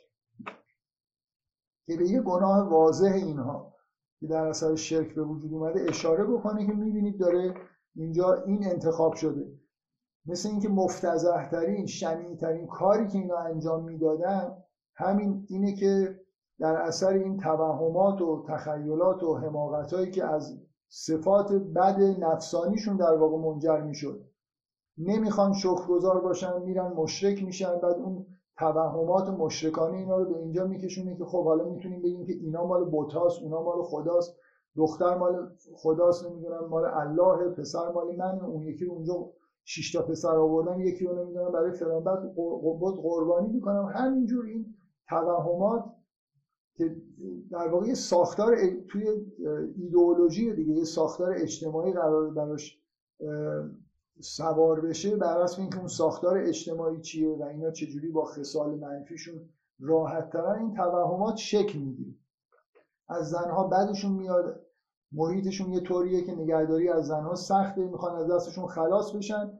بالاخره این سنت پا گرفته که اصلا دختر آمال الله به دنیا آمد می‌تونی ببری مثل بذر بکاری ملائکه میان می‌برن و هیچی. حالا عملی که دارن انجام میدن اینی که اینجا می‌بینید. و ازا بشر احدهم بالانسا وقتی بشارت داده میشه بهشون که دختری داره متولد دختری متولد شده زل وجهه مسودن و هو کذیم چهرش سیاه میشه تاریک میشه و خشم خودش رو فرو می‌بره. از اینکه یه دختری متولد شده. الان به ذهنم رسید که اگه سونوگرافی الان در چیز در چین تو این سالهای طولانی که یک فرزند بیشتر نمی‌شد هر خانواده داشته باشه برای کنترل جمعیت اون یه سنت بسیار بسیار متداولی توی چین شد که سونوگرافی می‌کردن. اگه دختر بود سخت می‌کردن تا صاحب پسر بشه. اینه که تعادل جمعیتی چین هم به هم خورد به سمت اینکه اون حالت پنجاه پنجایی که دختر و پسر داره به نوعی در واقع از بین رفت دیگه. من پیش بینی می‌کردن همش می‌گفتن که چینیا دختر دارن کم میارن الان خب اینقدر مهاجرت می‌کنن که از خودشون پسرشون می‌تونن برن بیرون از بیرون دختر وارد کنن و بالاخره تعادل حفظ بشه. هرچند که اصلا ازدواج کردن و بچه دار شدن اینا کم کم جاذبهش رو توی دنیا تا حدودی از دست داد برای اینا چون سونوگرافی نداشتن بنده های خدا مجبور بودن که صبر کنن دختر یا پسر به دنیا بیاد. بعد یه سنت درست کرده بودن که باش بتونن از دست دخترها با نهایت تیب خاطر و احساس عبادت خلاص بشن. دخترها رو توی گودالی میذاشتن و ملائکه بیان ببرن. در حد همونی که دختر بچه ها رو لک لک میاره اینجا هم بالاخره یه داستان درست کرده بودن که من من درست کردم میگم که ملائکه میان می‌برن ولی خب دارن تقدیم می‌کنن به الله لابد الله میپذیره دیگه بالاخره. نمیشه که از مردم محترم مکه و قریش و اینا هدیه رو نپذیره خدا و ازا بشر احدهم بالانسا زل هو مسودن و هو کظیم یتوارا من القوم من سوء ما بشر به. از قوم خودش فاصله می‌گیره و متواری میشه از بدی اون چیزی که بهش بشارت داده شده. تکرار بشارت خیلی جالبه واقعا که این حماقتی که آدم می‌بینه که آدما به کجا رسیده بودن آیات یه تاثیر خاص اینجوری در واقع داره دیگه. نمایش اوج رزالتی که اینا در اثر شرک دچارش شدن. ایمسکه علی هون ام یدسه فی التراب. آیا اینو با خاری نگه داره یا در خاک پنهان بکنه؟ الا ساعه ما یحکم. بعد بدانید که مثلا زنهار که بعد حکم می‌کنه. للذین لا یؤمنون بالآخرت مثل السوء و لله المثل الاعلی این سوء ما بشربه بدی بعد شمایی. بعد شمایی هستید که از دین واسب الهی رو درک نمی کنید شما بد هستید که در خلاف همه دنیا سجده بر خدا نمی کنید کافرید مشتکید بعد شما اون دختری که بهتون بشارت داده شده اون بد نیست. بعد شما احمقای بیشعور ابله هستید که این کارا رو دارید می‌کنید. للذین لا یؤمنون بالآخرت مثل السوء اونایی که به آخرت ایمان نمیارن اینا هستن که مثل سوء مثل بد براشون هست. ولی الله المثل الاعلا برترین صفات برای خداونده و هو العزیز الحکیم و خداست که عزیز و حکیم. ولو یؤاخذ الله الناس به ظلمهم ما ترک علیها من دابت اینقدر این ظلمی که اینجا داره ازش گفته میشه آشکاره و بزرگه. اینقدر این مسئله در قرآن لحنی که نسبت به این دختر کشی وجود داره شدید و سنگین شاید در هیچ کدوم این اقوام یه همچین گناهی در واقع در اثر شرک به وجود نیومده این این آیه بعدش میگه که در واقع ادامه همون صحنه فجیع حالت این آدم بیشعوریه که بهش یه دختری رو بشارت دادن و این می‌خواد این دختر رو از شرش خلاص بشه بعد از اوهام شرکالود خودش می‌خواد استفاده بکنه بهش جنبه عبادی مثلا بده که داده بودن و این کار رو می‌کردن و ما می‌دونیم که شاید هزاران دختر در اون دوران زنده به گور شدن.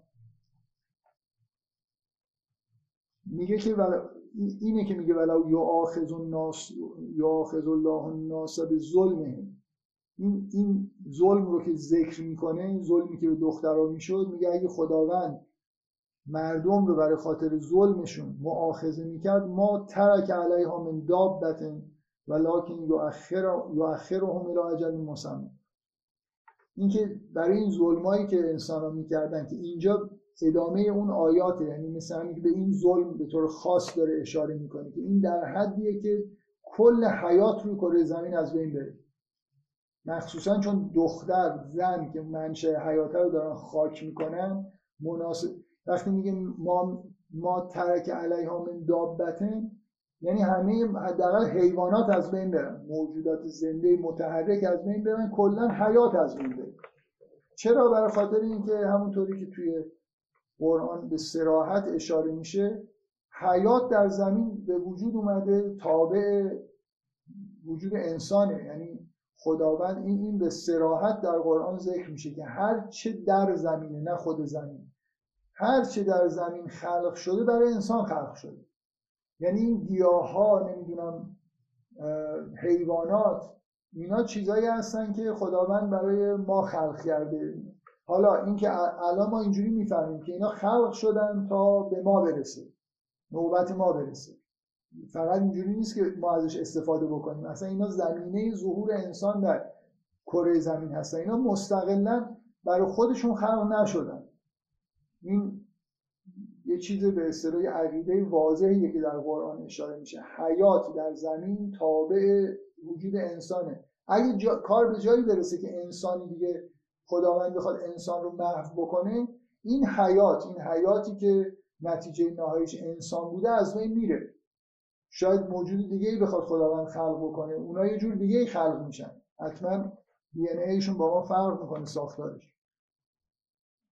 میگه که اگه خداوند ظلم انسان ما ترک علیها من دابت اصلا حیات از بین می‌رفت. چیزی در جنبنده ای در زمین باقی نمیمونه. اینقدر انسان ها ظلم های آشکار بزرگ می‌کنن که از جمله این شدت چیزی که تو این لحنی که تو این آیه هست نشان دهنده اون در واقع شدت ظلمیه که اونجا وجود داره. میگم مخصوصا اینکه اینا زن چون نماد حیاته حیات بخشه. حیات از درون زن انگار یه جوری میجوشه. اینکه یه مرد ابلهی فرهنگی ساخته باشه که باهاش یعنی مثل اینکه یه در عالم تشریع شرعی برای خودش ابداع کرده باشه که بتونه باهاش عالم تکوین رو منکوب بکنه. زنی که توی اون قطب تکوینه زنی که عامل حیاته رو مرگش رو با استفاده از یه حکمی که خودش ابداع کرده مجاز بدونه حیات رو دفن بکنه. این ظلم مناسبت داره برای اینکه گفتن این که اصلا حیات توی زمین باید. فقط اینه که خداوند فیض جا عجل میگه که ولکن یؤخرهم الی اجل مسمى. خداوند فقط مهلت میده تا اجل مسمى. اینجوری نیست که این گناهان چیز نداشته باشن عقابی نداشته باشن. همونطوری که اینجا تو این سوره حرف از اینه که زمان عقاب نزدیک شده و اینا برای خاطر این کارهایی که کردن که فقط شرک به معنای یه چیز عقیدتی نیست. من اینو تاکید می‌کنم. همه جا حرف از اینه که شرک انگیزه های روانی پشتش هست که اون آدمای روانی که شرک و درست می‌کنن بعد برای خاطر اون مشکلات روانی که دارن کارشون به جاهای باریک همیشه می‌کشه. اینجوری نیست که فقط یه قومی پیدا بکنید که مشکلشون فقط اینه که مثلا خیلی حالا خوب نفهمیدن به جای یه خدا چند تا خدا رو دارن پرستش می‌کنن.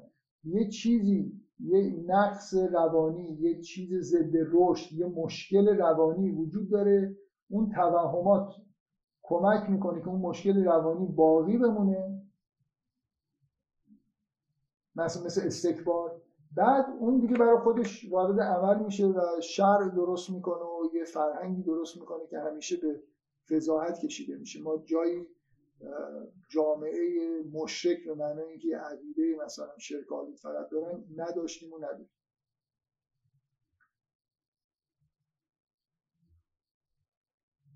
خب فاذا جا اجلهم لا یستأخرون ساعتا ولا یستقدمون که این ادامه همون تهدیدیه که برای همه ابناع بشر که مشرک بودن می‌شدن و اینجا هم خب تو این سوره دوباره برمیگرده که در واقع اشاره می‌کنه.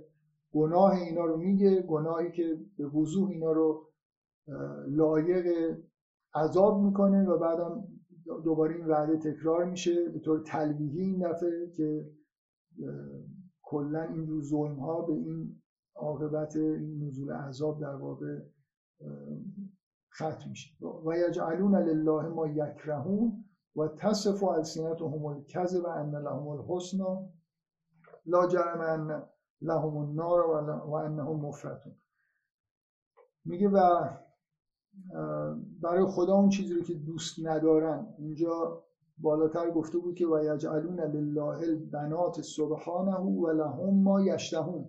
اون چیزی که خودشون دوست دارن اشتهاشو دارن اون مال خودشون. اون چیزی که اینجا سراحتا میگه و یجعلون بازم و یجعلون. اختلاف ترجمه که میگم اینه که و یجعلون لله ما یکرهون مثل همین که دخترها رو در واقع برای خدا جدا می‌کردن میذاشتن نسبت اختصاص می‌دادن به خدا. و تصف و السنتهم الکذب و ان لهم الحسن.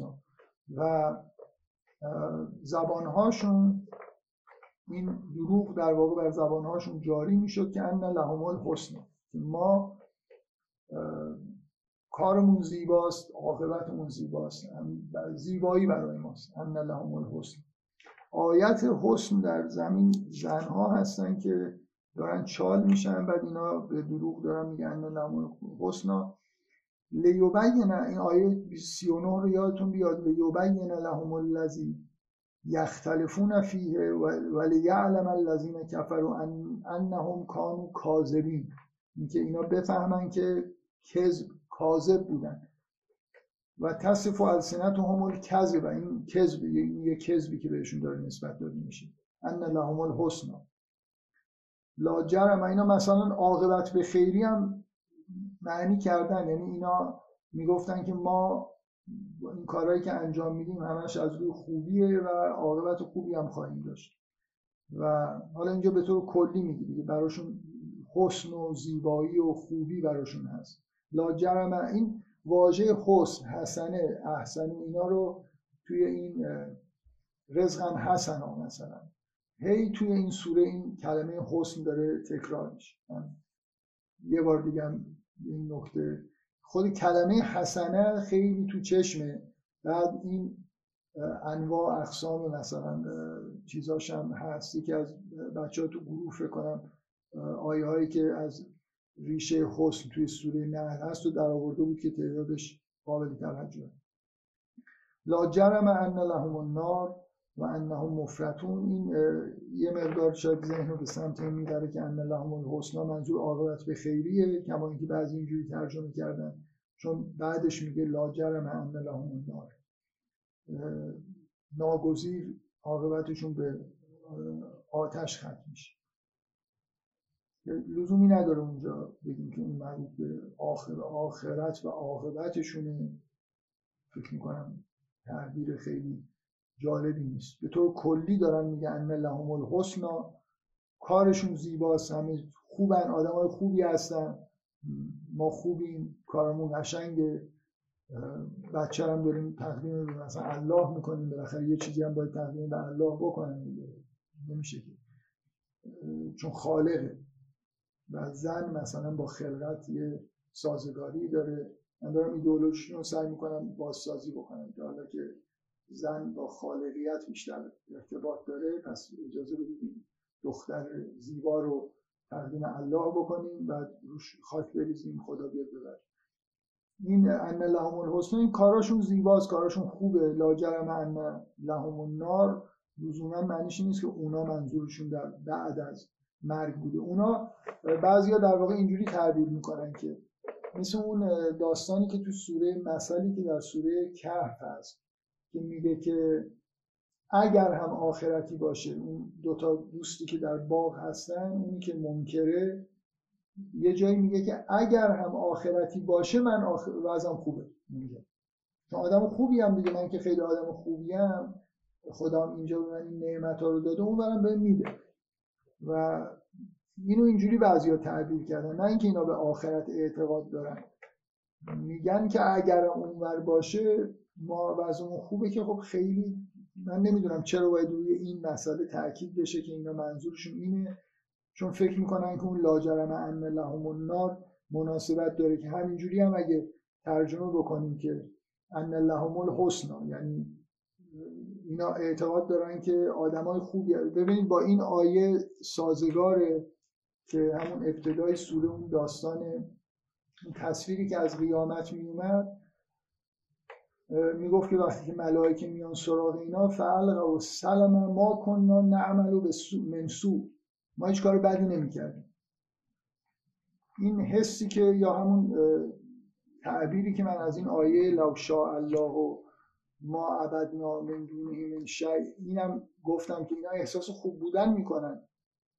و این کذبه و آخرت در واقع نشون میده که اینا کاذبن. یعنی آیه‌ای که قبلش گفت خودشون هم خودشون در واقع می‌فهمن که کاذب بودن. در حالی که وقتی دارن میمیرن میگن ما کار بدی نکردیم ولی بعدا خواهند فهمید. این چند تا آیه است که فکر می‌کنم به هم مربوطه دیگه. اینکه در هنگام مرگ.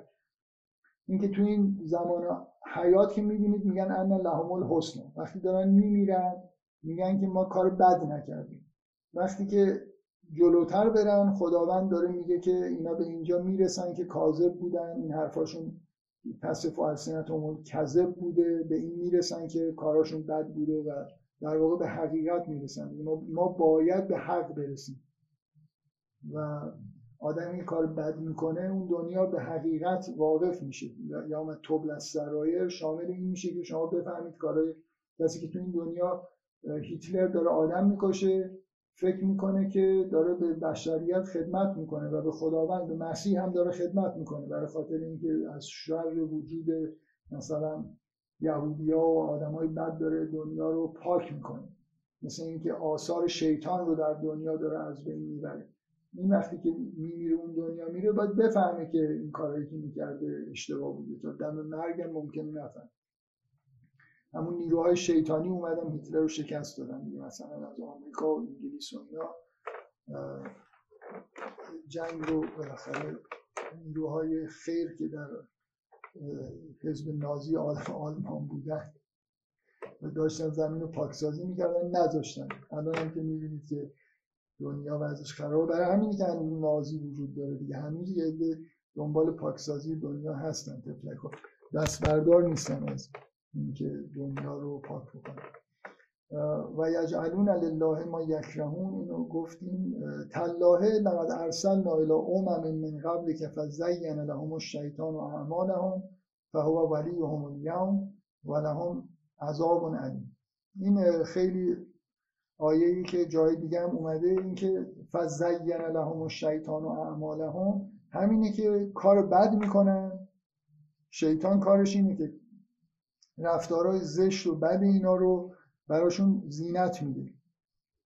و همون عقاید شرکالود و اون توهماتی که اینا می‌سازن همین الان بنات مثلا مربوط به الله هستن. یا آدم ساده دلی رو فرض بکنید که اونجا توی اون محیط شرکالود تابع. شرک شده و این چرت و پرتا رو باور کرده. اجدادشون گفتن و اینا هم اینا رو قبول کردن. واقعا با حالت عبادت پسر خودش رو قربانی کرده دو تا دختر خودش رو چال کرده و وقتی داره میمیره احتمالا تعجب می‌کنه این ملائکه چرا با چیز اومدن با چنگک و اینا اومدن سراغش. من که کار بدی نکردم من هرچی بابا هم بهم گفتن و خیلی هم برام مثلا تاسف آور بود ولی انجام دادم. به حال اینکه شیطان یه جور عقایدی ایجاد می‌کنه یه توهماتی ایجاد می‌کنه که کارهای زشت خوب به نظر برسن قربانی کردن پسر مثلا خیلی به نظر بیاد که آدم بچه خودش رو فرستاده باشه مثلا برای قربانی شدن و این حرفا خیلی احترام توی جامعه احترام پیدا می‌کردن قطعا. یه خانواده ای که سه تا مثلا پسر خودشون رو برای سه تا بوت مختلف یا هر سه تا رو برای هوبر قربانی کردن اینا موجودات بسیار قابل احترامی بودن. بنابراین طرف طلبکار هم هست دیگه که حالا اگرم بعد از اون دنیا مثلا بره و ببینه حیاتی هست و این حرفا اینکه من سه تا پسرم قربانی کردم باید یه پاداشی بگیرم. تو دنیا پاداش می‌گیره در جامعه بهشون پاداش می‌داد. اون عقایدی که شیطانی که ایجاد می‌شد پاداش می‌داد به این کارهای زشت. و زین لهم الشیطان و اعمالهم فهو ولیهم اليوم ولی اینها در روز قیامت هم شیطانه و لهم عذاب علیم. اینا رو به سمت عذاب کشونده و میکشونده. تالله لقد ارسلنا الى امم من قبل کرد خود اول اینجوری شروع میشه که ما برای امتهای قبل رسولانی رو فرستادیم ولی اونا این زینت شیطان باعث شد که کارهای خودشون ادامه بدن و نهایتا کارشون به عذاب علی برسه.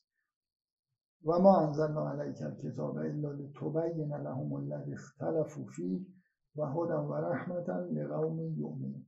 ما کتاب رو نازل نکردیم مگر اینکه برای اینکه این چیزهایی که حرفای مختلفی که اینا می‌زنن براشون روشن بشه کدوم درسته کدوم غلطه و هدى و رحمتا لقوم یؤمنون. و هدایت و رحمت برای کسی قومی که ایمان آورد. من فکر می‌کنم الان یک ساعت و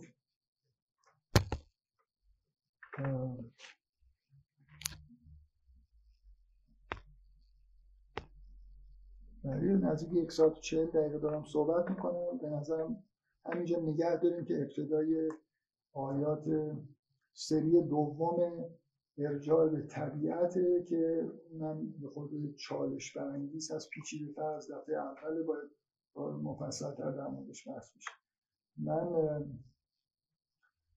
فکر می‌کنم جا داره یکی دو سوال بشه دیگه. اگه کسی سوالی داره بپرسه. اگه نه جلسه رو همینجا ختمش می‌کنم. یه نفر از بچه ها تایپ کرده بخونم. شرک علمی همونطور که گفتید پیچیده و مبتلا به هست.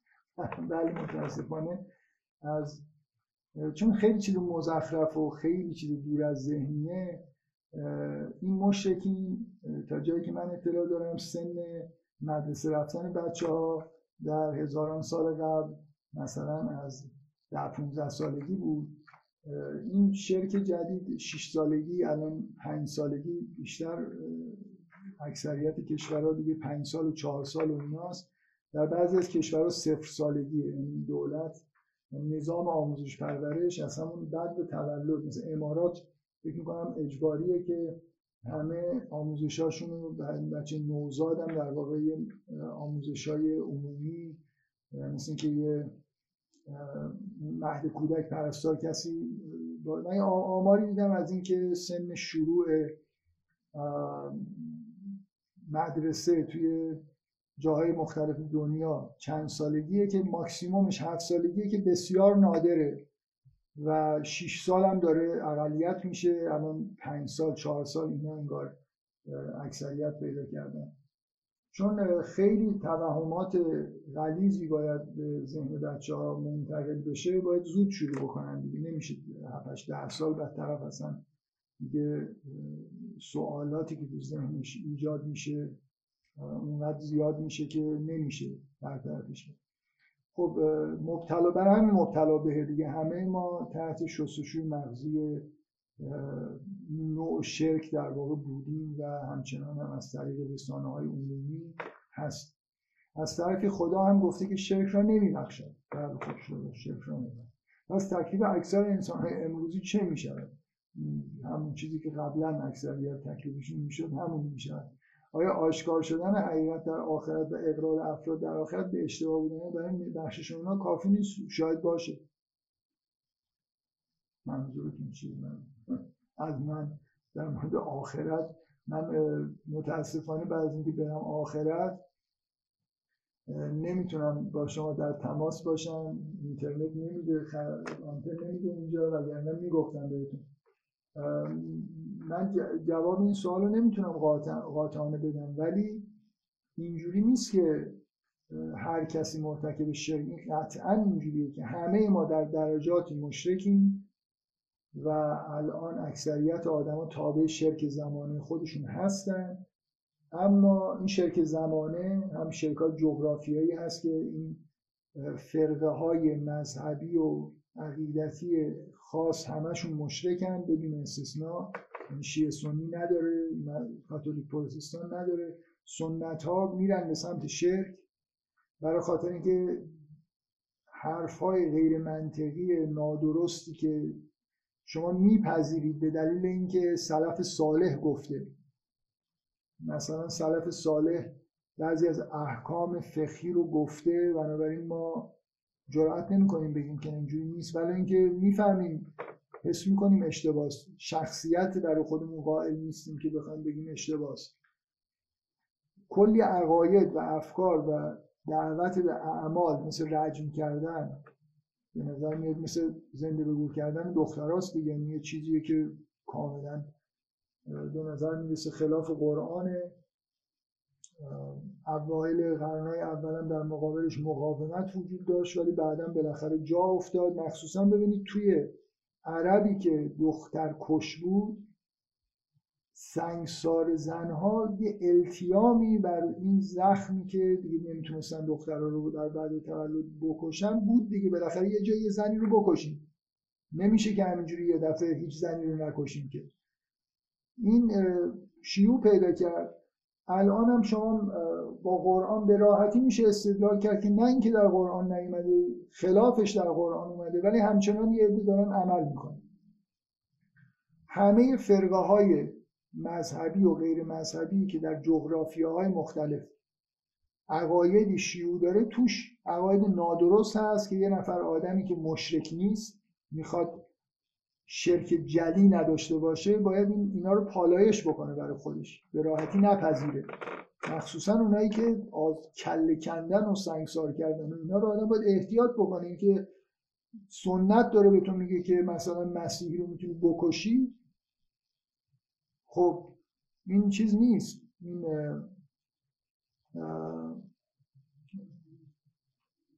ببخشید نوشته ها میاد حواس من پرت میشه. اشکال نداره بنویسید. من نباید بخونمش یه جوری چیزه مثلا اینکه من عادت ندارم. باید عادت بکنم که هر نوشته اومد بلافاصله نخونم. اشکال از فرستنده نیست. گیرنده من اشکال داره. به هر حال اینکه یه نفر حکم کرده به تو که مثلا اهل کتاب قرآن رو می‌خونی اهل کتاب دوستن.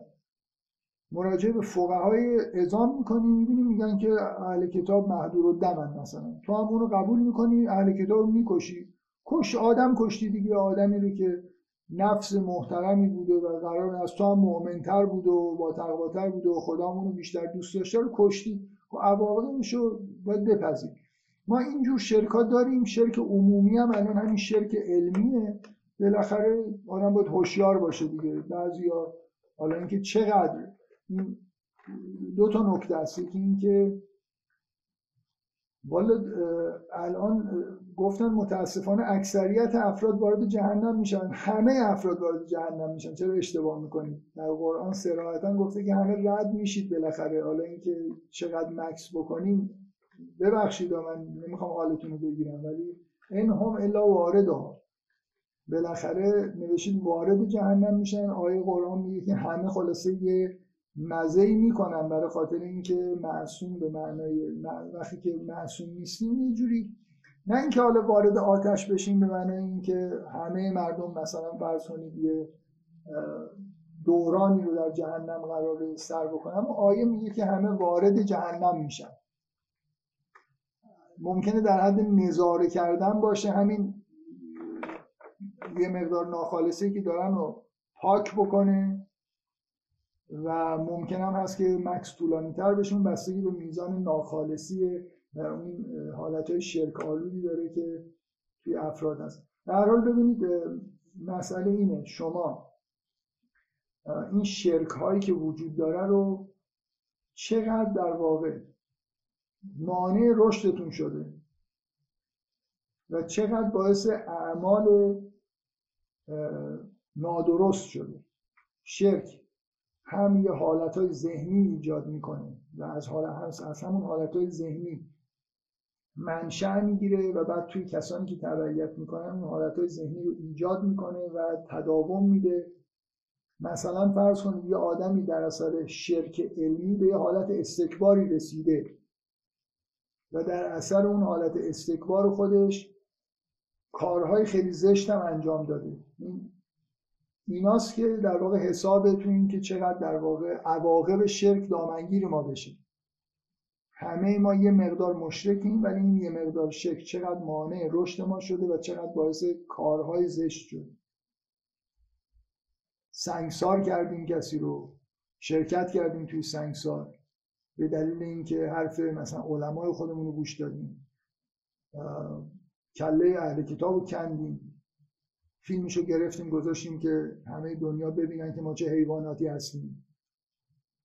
نمی‌دونم در اثر شرک علمی ایتیست شدیم کفر گفتیم مردم مثلا ایمان مردم رو از بین بردیم. هزار تا اینکه چقدر جلو رشد یا آدمی همه آدما. بالاخره یه درصدی ممکنه عقاید شرک دیگه. ما که نمی‌تونیم تمام عقاید چه می‌دونم علمی و نمی‌دونم فقهی و اینا رو بریم بررسی بکنیم. مسئله اینه که آیا جلو رشد ما رو گرفته یا نه؟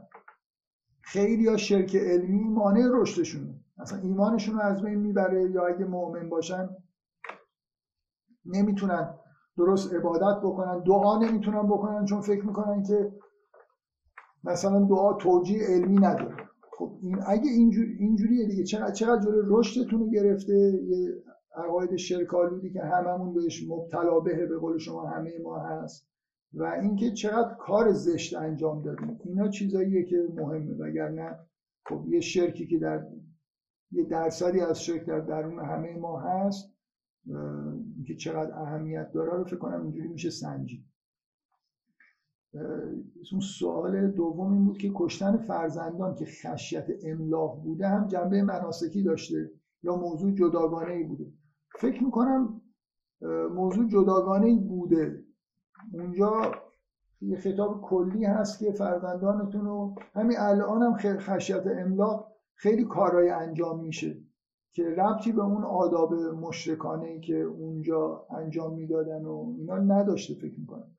به هر حال کلا انگار فرزند کشی و اینا خیلی چی. چون اونجا ببینید توی خشیت املاق نمیگه دخترانتون. کلا فرزندانتون. میترسید که تعداد جمعیت خانواده زیاد شده نتونید بهشون رزق بدید. میگه اینجور ترسا نداشته باشید. فکر می‌کنم ربطی به اون ماجرا نداره.